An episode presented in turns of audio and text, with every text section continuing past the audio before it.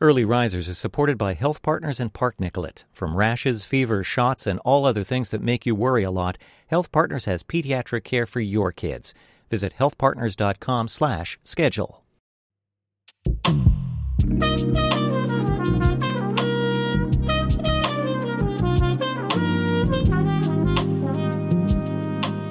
From Little Moments Count and Minnesota Public Radio, this is Early Risers, waking up to racial equity in early childhood. I'm your host, Diane Halsey with Think Small in Minneapolis, Minnesota. This podcast is about how to talk with very young children about race and racism. So, this is our final episode of season two. And for our season finale, I wanted to have a conversation about the human brain and what happens in the brain when children start learning about race and racism. As we talk to children about all things, including race and racism, there's something that happens in our brains, and I wanted to understand what that is. Our brains are miraculous and mysterious, and there's so much we don't know about how our brains work. But we do know this. Most brain growth happens by the time a child turns three, that's why those first 1,000 days of a child's life are so crucial for their development. We also know that the human brain is good at recognizing patterns. That's how we figure out the world. And it's why humans have been able to adapt and survive over millions of years. But if recognizing patterns is the brain's superpower, then we also need to recognize that it can lead to forming racial biases from a very young age. Race is a learned construct, and it's a pattern that certainly kids can recognize, but it's not really attached in the beginning into any negative connotations or things like that. But that changes extremely early. My guest on today's episode of Early Risers is Dr. Damien Fair. He's a cognitive neuroscientist at the University of Minnesota, where he co directs the Masonic Institute for the Developing Brain. His research looks at patterns that develop in our brain from infancy into young adulthood. Beyond being a brain researcher, Damien Fair is also a parent who, like so many of us, had to figure out how to talk to his own kids about race and racism. He grew up in a mixed race family in southeastern Minnesota. So we started our conversation by talking about his early memories of learning about race as a child.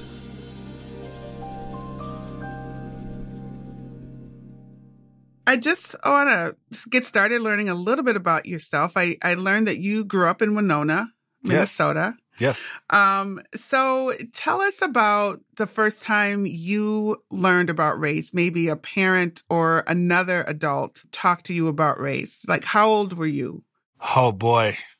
It's hard for me to actually remember um, when I first um, started really kind of internalizing the idea of race and, and, and what it is. That doesn't mean I was not affected by it. And we can talk more about the neuroscience around that. But for me personally, it's hard to remember when it was. I was born from a, a father from the Bahamas and a, a mother from Minnesota, white mother from Minnesota. And um, they split when I was very young, but I would say our family was full of at that time when I was quite young, when my grandmother was around, was was full of a very eclectic group of adopted children from Native American families and black children and white children. I would say when mm-hmm. we, after we moved to Winona, probably my my first very kind of explicit conscious awareness that um, I was different actually than a lot of. I mean, I'm not sure if anybody knows the demographics of Winona, Minnesota, but it's not the most diverse, you know, part of the state. And so there's a time when my mother and my my stepfather, now father, were kind of going through school and hard times and trying to work through um, developing their careers. And we lived in a, a trailer park, and there was lots of kids. You know, they were, we were all running around, kind of wild, you know, all over the place. And during that time, you know, even my closest friends were very explicit about racial, uh, you know, ideals towards me, calling me and, and having really like, terrible events about slavery and things like, you know, all types of stuff when I was quite young. Mm-hmm. And I mostly, my personality partly probably because of my upbringing, kind of brushed it aside. I didn't even think about it. And, and the more mm-hmm. I kind of look back mm-hmm. on that time now, I'm like, wow, that was really bad. you know, it's like, wow. But at the time, you know, I didn't really understand how to handle it. And it was really kind of a, it just kind of blew by me. Now I had very supportive family, you know, and so they'd hear about these things mm-hmm. and we would talk about it and they would be calling families and screaming at them about, you know, like, you how mm-hmm. there, you know, they, and that's right. when I probably first became really conscious of it. We had some of the initial conversations about it, about how backwards, you know, some of the thought process was for people in my immediate vicinity where I lived. You know, that was in middle school time, somewhere around there. And, but that's probably when I first became ex- explicitly aware that, you know, that I was different. Yeah. I also grew up in Minnesota, but I can definitely relate to those experiences and, you know, at some point just having that realization, oh, I am different. You know, and then having those racist um words and images and then like oh yeah okay this is an issue this is this is yeah. not normal this is not good this is you know just having that awakening and that that realization um but you you grew up and you kind of found your calling in neuroscience. And so, t- first of all, tell us what that is. What do you do? And how did you kind of fall in love with the work that you're doing? So I'm I'm a neuroscientist, and I, what they call a cognitive neuroscientist. So I study the brain and how it works and how it relates to complex behaviors. I use techniques like MRI and other non-invasive tools to examine the brain from all stages of development. So from the beginning, early infancy, all the way through young adulthood. And we study various types of atypical and typical brain trajectories. So atypical trajectories like ADHD and autism and other mental health disorders. And then a, a huge chunk mm-hmm. of what mm-hmm. we do is just trying to understand the patterns that exist in the brain as it develops over time, typically. Um, I would say my road to where I'm at was uh, was also not normal. I was in fifth grade. I, I, learned about I remember something about the brain. I wasn't that great of a student back then, but I just was fascinated about it, and for whatever reason, wanted to be a neurosurgeon. And I remember partly because I wasn't such a great student at the time, but I remember it was in fifth grade. They the teacher was asking about what does everybody want to be, you know, what's, what's your future? And I said, I want to be a neurosurgeon. And the teacher started laughing at me. What? they started laughing at me, and they said, "Well, do you know what a neurosurgeon does?" And I, I and I didn't really, you know, but I said, "They there's neurons in the brain, and then they cut them away, you know, um, which is pretty close." But at the end of the day, you know, like I, I kind of look back at that time, and I say, like, I came pretty close, you know. So, um, so you know, I work in the early childhood field, and we are famous for saying that about 80% of brain development or brain growth happens by the time a child turns three. And I don't know if that statistic is exactly right, but it's something like that. A lot of the brain development happens in the very early years. So can you walk us through kind of what is happening in those first three years in the brain and how does it develop? Yeah, that's phenomenal. I mean, I, here's how I usually like to talk about it. And I'm not exactly sure where that 80% number comes from, but I would say that it's a good way to kind of tell the story uh, because the reality is the brain is made up of, of, a bunch of neurons, which are the cells that kind of are connecting and communicating essentially electrical pulses, which allows you to think and move and uh, and breathe, you know. And then there's a lot yeah. of support cells that are support those types of neurons. Although my neuroscience colleagues will probably be upset that I call them support cells because they probably they do a lot more than just support. But altogether, there's about 200 billion of cells you know, it's about the amount of, you know, stars in the Milky Way or number of, you know, galaxies in the universe, all in everybody's brain. And as far as the neurons go, you know, by the time you're born, and certainly by the time you're around two years old, almost all of them that you're ever going to have for the rest of your life are there. So the mm. brain doesn't. Re- so you don't get any more. There, there's that. a couple caveats to that. So there's a there's a part of the brain called the hippocampus that's important for typically people think about it in terms of generating memories and identifying patterns and things like that, which generates some new cells. And a couple of places in the cerebellum, which is in the bottom of your brain, that's important for coordinating movements and coordinating even thoughts and monitoring mistakes and things like that. Um, but for the most part, you're going to have most of your cells that you ever have in your in your entire life are going to be sitting in place by the time you're born, and at least mm. by the age of two.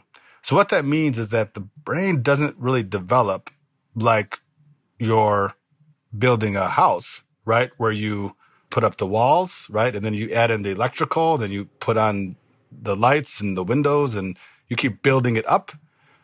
The brain is develops more like a sculpture, right? So where mm. you hmm. have a big rock and you start chiseling it to make the statue.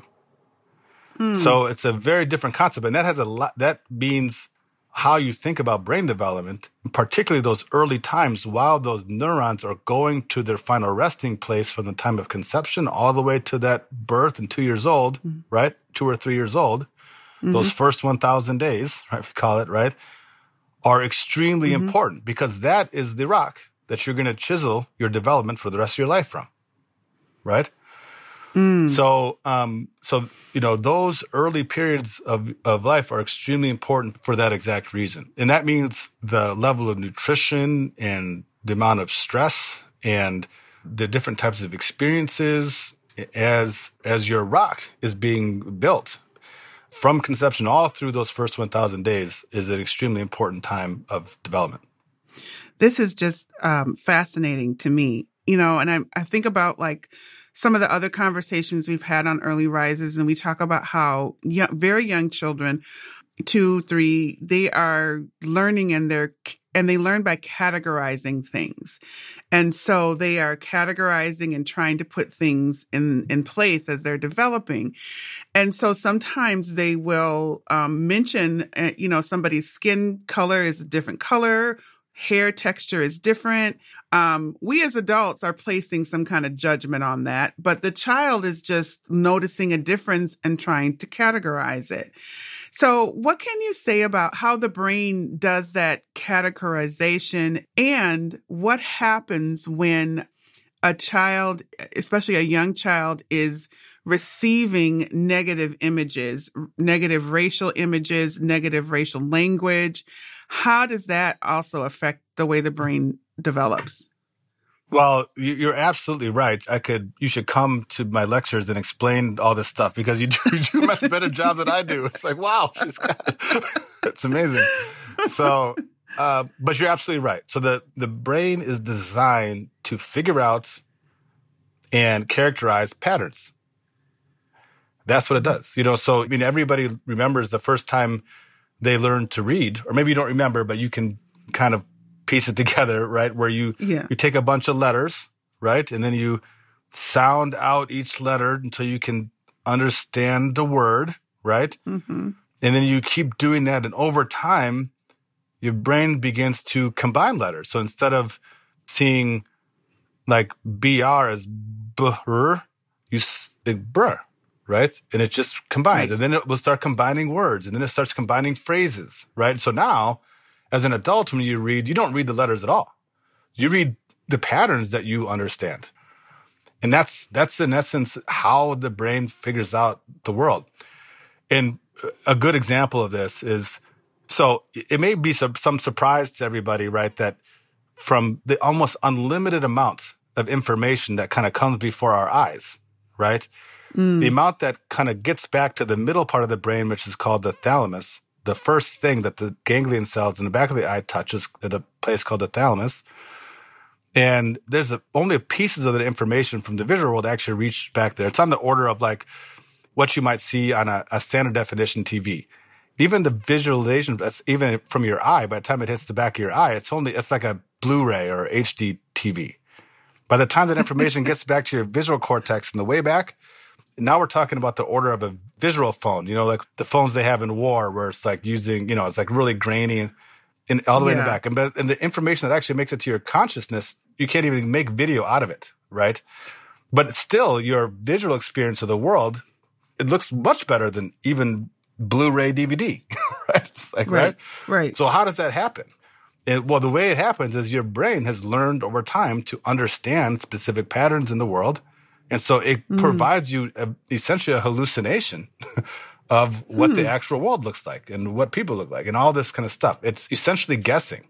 And that's one of the reasons why magicians have a job, right? It's because they can essentially trick the brain's pattern recognizers to think they're seeing something else, you know? So that's essentially what you described is exactly how the brain works. Now, when it comes to race, you're absolutely right. Race is, is a learned construct. And it's one of these things, it's a pattern that certainly kids can recognize. And it's a pattern, but it's not really attached to any, in the beginning, into any negative connotations or things like that. Right. But that changes extremely early. So there's a, a some very classic set of experience in psychology. I'm going to get the name wrong, but I think it's called the implicit, association test. So the IAT. So mm-hmm. mm-hmm. It, was, it started out at Harvard, I think, in the early 2000s.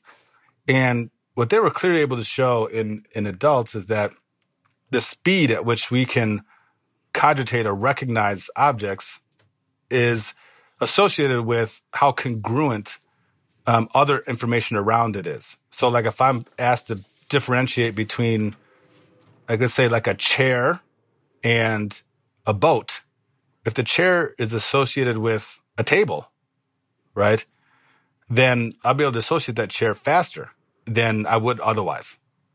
Mm-hmm. Now, in the implicit association test, you can essentially pair races, like faces of specific races, with words that are either good or bad. And what you can clearly show in adults is that black faces are associated with bad words. And that the hmm. speed at which you can respond to faces or those words increases if it's paired with bad words. And that is Wow. particularly evident within, like, let's say, the white race. So we know that that occurs. And even in other races, including African Americans, you can see that same effect. It's not as great as within the white race, but it's mm-hmm. there. Now, by the time I believe you're six, five or six, that effect is there. Hmm. So even though you don't under, start off understanding race and how its its connotations, by the time you're six, it's it's there and it's just as strong as it is an adult. Now, explicitly, Wow.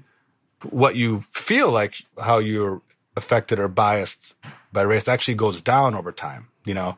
So people explicitly, when you ask them how biased they feel regard to race, that actually decreases as it, over time as you get older. But implicitly, hmm. where you forcing them, you can tell cognitively, you can test it, you know? That is actually, and those kind of tests folks can even do online today. You can go and see your your own score, you know, on some of these things. Right.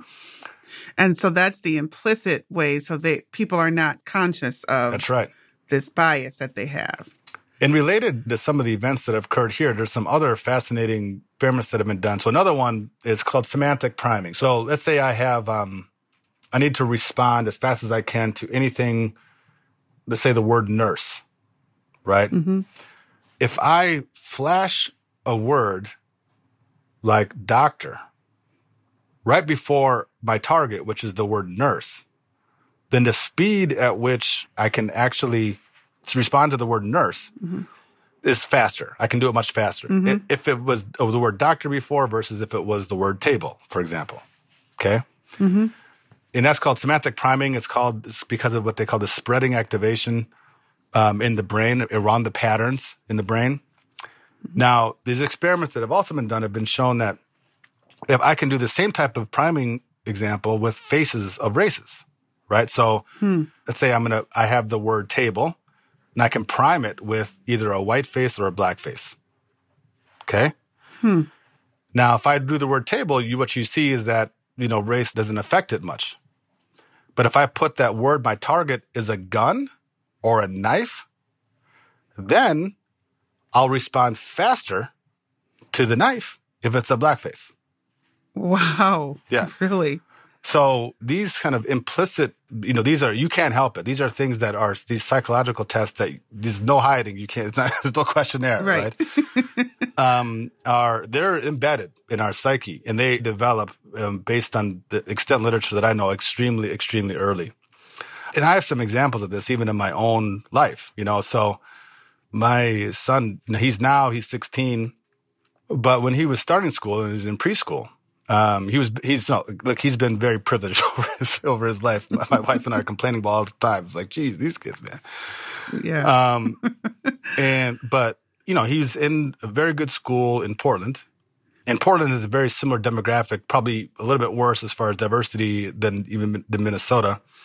Most of the students in his class are white, you know, in his preschool mm-hmm. class, and he befriends a very one of his best friends. Are still they're still great friends now Mm-hmm. And when we first met his parents, who are also friends of ours now, you know, his father came up to me and said, "But I thought he said he wants to be African like Ermias, like you're my son."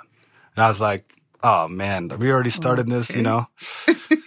and then I introduced him to my wife. I said, "Oh, their son wants to be African like Ermias," and, and he said, "No, no, no, no. I didn't say African. I said he wants to be American like Ermias." You know? Oh. And I said, American. I thought you said African. He's like, no, no, no. He thinks, he said he wants to be American. I said, well, what, what is it about my son that makes him think that he's more American than him? You know, right? Huh. and he said, he said, well, he thought this is, there are four, right? Yeah. He thought that the only way you could be American, this is 2008, is if you looked like the president of the United States. Oh. And so at first you think it's kind of funny. Like I always tell the story, it's like it's it's funny. But then if you actually yeah. think deeply about it, and Barack Obama, of yeah. course, is the black president, is that you can see how, like these folks in positions of power, how you begin to develop those biases extremely early, and because yes. of our the structure of our society, they set in very quickly. And like th- in this example, can you imagine how many kids who are not of the gender and race of the last X amount of yes. presidents thought the same thing, you know. And this is how this stuff begins to set in so so very early.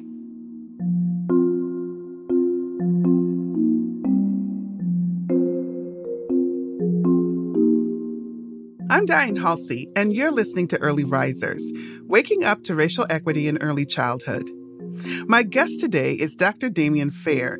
He's a cognitive neuroscientist at the University of Minnesota. We've been talking about how we learn by forming patterns in our brains from a very young age, and how those patterns can sometimes lead to racial biases. So, what insights can you give when, when thinking about how the brain develops? Um, how can parents and caregivers what should they know about uh, how to talk to children, how to speak to them, how to help this brain develop? Well, it's a, you know, so I'll tell you another another story here. I mean, one of the things that I really like to talk about is about how your perception of yourself is an extreme, extremely high indicator of how you will do in your everyday tasks in life and things of this nature. And there's actually a lot of data on this mm. that neuroscience can talk about. Yeah. So there's this really um, fascinating set of experiments by this professor named Claude Steele. He talks about the idea of a stereotype threat. And the way this experiment initially started was, I'm not exactly sure, exactly sure of the timing, but I, if I'm remembering right, it started with women consistently underperforming in math tests. I think this was, I think he was at the University of Michigan at the time.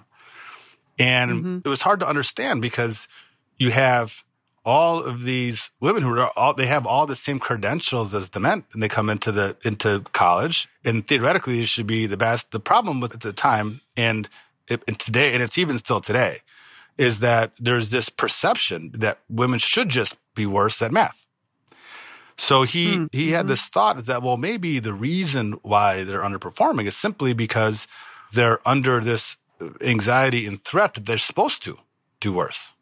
You know, so one of the pieces of advice is just understanding these types of, of data and is building the confidence in removing that threat, you know. that Yes. you're any different or any worse or anything, you know, that what the is that kind of breaking that narrative is critical. You know, if we're going to try to advance our capabilities, we need to be able to utilize all the talents that exist in our society, right? Absolutely. And the only way we can maximize that is if we remove the barriers that are purely constructed out of thin air from our our history and our society. And so, you know, these are some of the pieces of advice I like to give parents is like we have to make sure our kids believe, you know, and and not the cocky believe, you know, I'm better, you know, but to really truly internally believe that that they're no different um, than anybody else. what you're saying is so profound because you know it's important for all children to develop this um, sense of themselves that they know who they are and they know what they're capable of. But what often happens is because of the racism in our society oftentimes um, black children or other children of color develop a sense of themselves that's less than uh, and then exactly what you're saying happens. Then sometimes they end up performing not at the level that we know that they can perform because they're receiving the same race, racist images that everyone else is receiving. And then they start to internalize them and believe them about themselves. That's exactly right. So what you're saying is very, very, very profound. Um, you know, I'm curious, you know, you are a father too. You have two children, right? Yes. So, what have you learned about brain development um, and through your work being a neuroscientist that has affected the way you parent your Oh, children? that's a good question. You know, it's funny. I mean, I I I often find myself uh, struggling because you know my neuroscience brain tells me very specifically, you know, in some cases Yeah. how I should be parent, and my parent brain's telling me, get out of bed, you know. you know what I mean? so, I can relate. you know, like, so my 16 year old, he's adolescent. He sleeps like a lot, you know. I got two of them too. Yep. I'm like, you're sleeping too much, man. Get out of bed, you know. But my understanding from understanding neuroscience is that dude, he's sleeping exactly the amount he's supposed to, you know. Yeah. And, Like they're supposed to sleep at this at this particular stage in development, which is another very critical time. And so, you know, I do catch myself quite often on that front. I mean, some of the other pieces that I would say that that I would have affected my own parenting is that is to understand that the capabilities of our kids are way more than you know. Yes. It is, you know, there's all these amazing kind of experiments. You know, there's these experiments on memory where, you know, it's called working memory or short term memory, right? Where, you know, you're remembering phone numbers, you're remembering, you can remember very short periods of time. You usually can cluster things in groups of three or four, which is why our phone numbers are groups of three Yeah, right. clusters, right? That's why. It's because of the psychology we know that our short term memory, that's the capacity. That's it. And we know that you develop your capacity for de- how much you can remember in your short term memory develops over time. So what it tells you is that half the part of development is developing strategies, you know, and the ability to do some of the tasks that we think are slated for much older, oftentimes built by school, right? Our school, we have our school system set up and that we kind of internalize like, well, that's what you learn in fourth and third and fifth and Right, sixth. yeah, So that must be true. Mm-hmm. the time, right? It just kind of, Right. but it's not accurate. Like you, a lot of this stuff, they can learn much, much earlier, you know? Absolutely. Um, how have you um, talked to your own children about race? What are some of those conversations you may have had with them when they were younger? We've had various conversations about race with our kids. I mean, and some of them have been pretty hard. I mean, so we moved here, right, from Portland in July of uh, 2020. Hmm. So Interesting time to there was a lot of stuff going on. yes. Yeah, right. And my son was 15. He's, you know, just about to start driving, right? Yep. In Minnesota. Yes. And so it was a stressful time. It's during the pandemic. And of course, there's, you know, the news with Floyd and, you know, well, all the news, right, was, um, scary. So we had, you know, we had to sit down and talk quite a bit about, okay, when you're driving, you know, what do you, if you get pulled over, what do you do? You know, how does that mm-hmm. going to work? And talking about like people, you know, folks may see you different than some of your friends. And you have to you have to learn how to respond and you you know very different than even yeah. when I was a kid growing up. You know, some of the things that I was taught to do, I would never teach my kids to, to do today. like go to your wallet and take out your ID and get it ready for the police officer. No, don't do anything. don't move, you know. And no sudden movement. exactly. You know, things like that were very tough. We went to the George Floyd Memorial. We, we did that like the first week yeah. we got here. Mm-hmm. You know, my daughter, who was eight at the time, mm-hmm. she mused about painting our faces white before we got there so the police wouldn't hurt us. Oh my. And, you know, those conversations about we're going to be okay, they're very tough because it's hard to explain. Um, so on one hand, you're saying it may not be okay. Don't make a move. On the other hand, you're trying to say it's okay. You're going to be all right. Yeah. you know, um, the, the conversations are very hard. And there's, there's been other examples where we've had to, you know, kind of sit down as a, a family and go through some difficult, um, discussions. But again, I think for the most part, we've tried to err on, um, trying to make sure that they understand that they're valued. Yeah. That they're no different. In fact, they're better than everybody. you know, so so that they maintain a level of, of confidence as they kind of traverse through their own journey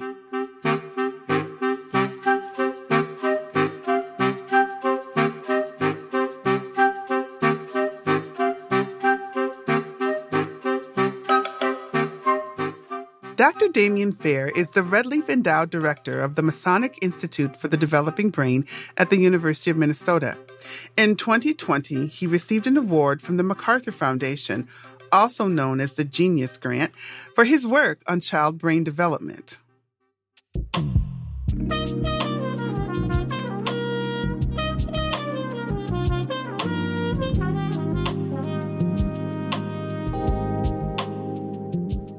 Again, this is our last episode of season two. And for all of you listeners who've been following our journey this season, I want to thank you. I also want to thank each of my guests this season who've helped me delve even deeper into the importance of having conversations with young children about race and racism. I have really enjoyed each conversation and appreciate each person who has spent time with me on this podcast. Before we officially end season two, we want to get your input about season three, which will come out sometime this spring. Is there a conversation about race and early childhood you want to hear on Early Risers? Or a guest you'd like to recommend? Email us your ideas at earlyrisers at mpr.org. In the meantime, you can visit mpr.org backslash early risers to listen to all of our season one and season two episodes and download our discussion guide. As always, for more tips and resources on how to talk with young children about race and racism, visit littlemomentscount.org.